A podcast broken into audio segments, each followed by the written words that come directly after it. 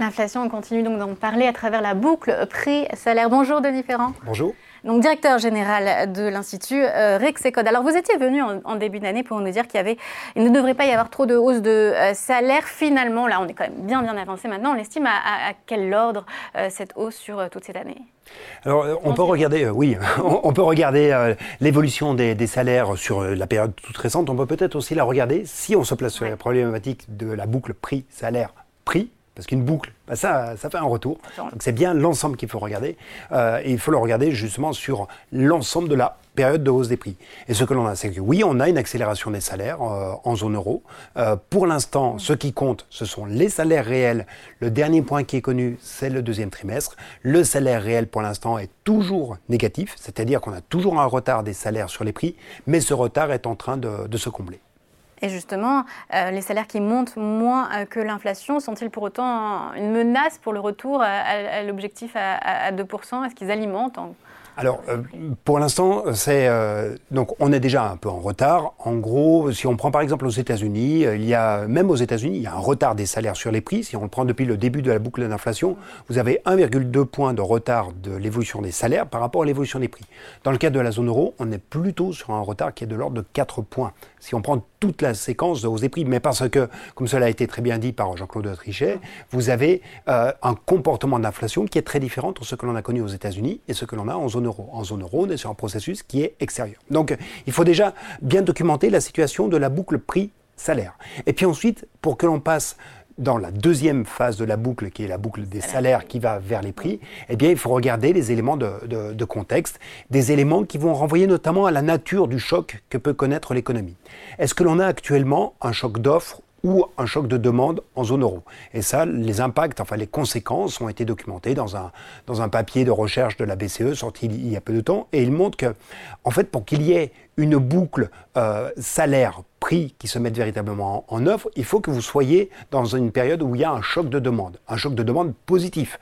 Est-ce qu'on est dans cette situation ? On n'en prend pas complètement le chemin. Vous avez les ménages qui ont...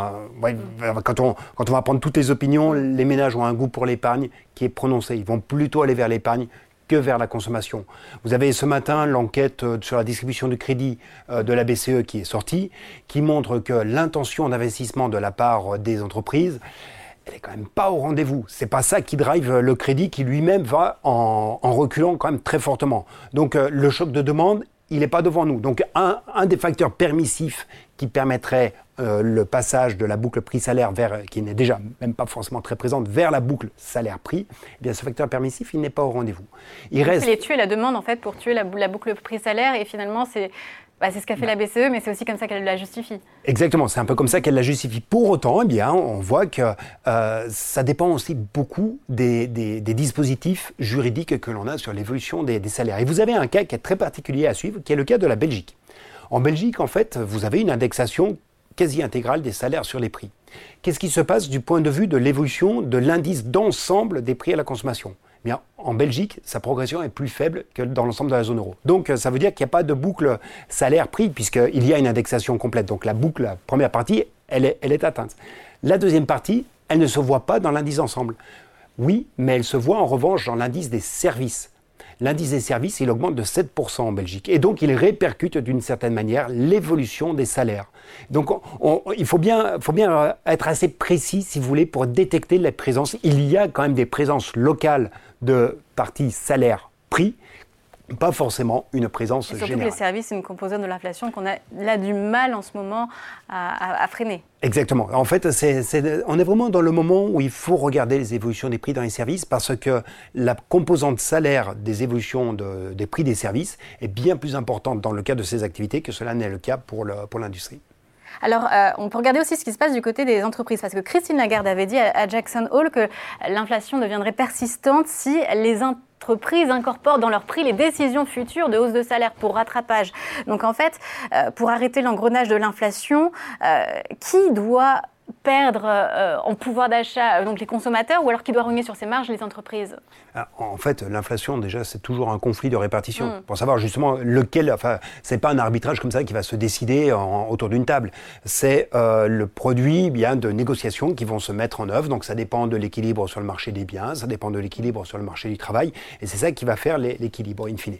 Mais déjà, le point de départ, c'est qu'il y a une perte de pouvoir d'achat pour l'ensemble de l'économie, dans le cadre de la zone euro, puisqu'on est sur un choc initial qui est un choc de prix importé. Donc ça veut dire qu'il y a une perte qui est à se répartir. Une grande partie de cette perte, notamment en France, a été prise en charge par l'État, mais il n'empêche qu'il reste une répartition à effectuer. Donc quand vous regardez, globalement, il y avait une étude très intéressante qui a été faite par le CEPI sur l'ampleur de la répercussion dans les prix des hausses de coûts qui avaient été subies par les entreprises.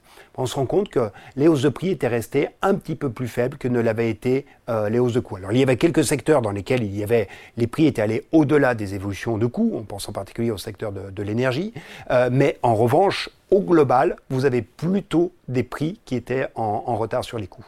Et alors, est-ce qu'il faut craindre les mouvements sociaux qui sont là pour revendiquer des hausses de salaire? Il y en a en ce moment, évidemment, aux États-Unis, dans l'automobile, avec cette grève massive qui touche les 3 constructeurs. Comment on peut... Est-ce que c'est quelque chose, en plus, que les banques centrales regardent? Oui, le regarde très attentivement, et notamment vous avez en France un très bon suivi des négociations dans les branches. Vous avez un indicateur des salaires négociés, donc ce qui ressort des négociations autour des minima de branche, et actuellement l'anticipation qui est formulée, c'est une anticipation à 5% d'augmentation des salaires. Donc on est vraiment sur l'idée qu'il y a un enclenchement des prix vers les salaires, mais toujours avec du retard. Et en fait les salaires s'adaptent en réalité à l'évolution des prix. Parce que en 2022, c'était les primes qui avaient permis à la rémunération des salariés de suivre l'évolution des prix. Vous avez une très forte accélération des primes, notamment en particulier en France avec la prime Macron, la prime qui était défiscalisée, désocialisée. Sur l'année 2023, ce qui est très intéressant, c'est de voir sous quel élément se fait l'évolution des salaires. Et celle-ci, elle tient plus à l'évolution du salaire par tête qu'elle ne tient à l'évolution des primes, qui avait été un peu l'amortisseur d'un choc d'inflation qui, début 2022, était encore relativement inattendu. Et le décalage, on peut le voir combien de temps après, justement, les effets de second tour à craindre, on les surveille jusqu'à quand? Ça va assez vite. En tout cas, sur la partie prix-salaire, ça va en général assez vite. C'est l'histoire d'une année de transmission. Et quand vous avez 5% dans les salaires négociés, c'est que vous êtes déjà dans la répercussion de la hausse passée des prix. Donc il y a des suspicions de présence de boucle prix-salaire. Elle reste incomplète parce qu'on n'a pas tout compensé par rapport à la hausse des prix. Les primes ont été là pour essayer de compenser, mais on l'a observé aussi en zone euro. Quant à savoir si on va aller au-delà, ça dépendra beaucoup des anticipations de prix que formulent les ménages. Parce qu'au bout d'un moment, est-ce que l'on anticipe qu'il y a une poursuite de la hausse des prix? Et quand on regarde pour l'instant... La fameuse indication 5 ans dans 5 ans de la Banque centrale. Voilà, alors il y a le 5 ans dans 5 ans, ça c'est ce que l'on va voir sur les marchés financiers. Vous avez les anticipations de prix formulées par les entreprises, celles formulées par les ménages, et notamment la BCE publie régulièrement un indicateur sur les anticipations d'inflation par les ménages. Pour l'instant, l'anticipation médiane à 3 ans, l'inflation à 3 ans, c'est 2,4%. Donc il n'y a pas pour l'instant de désancrage vers le haut des anticipations d'inflation. Donc c'est plutôt un facteur qui va aller dans le sens de l'atténuation du risque de la formation de cette boucle. Mais s'il y a des effets de rattrapage de salaire, ce serait dans quelle catégorie d'emploi, vers quelle branche?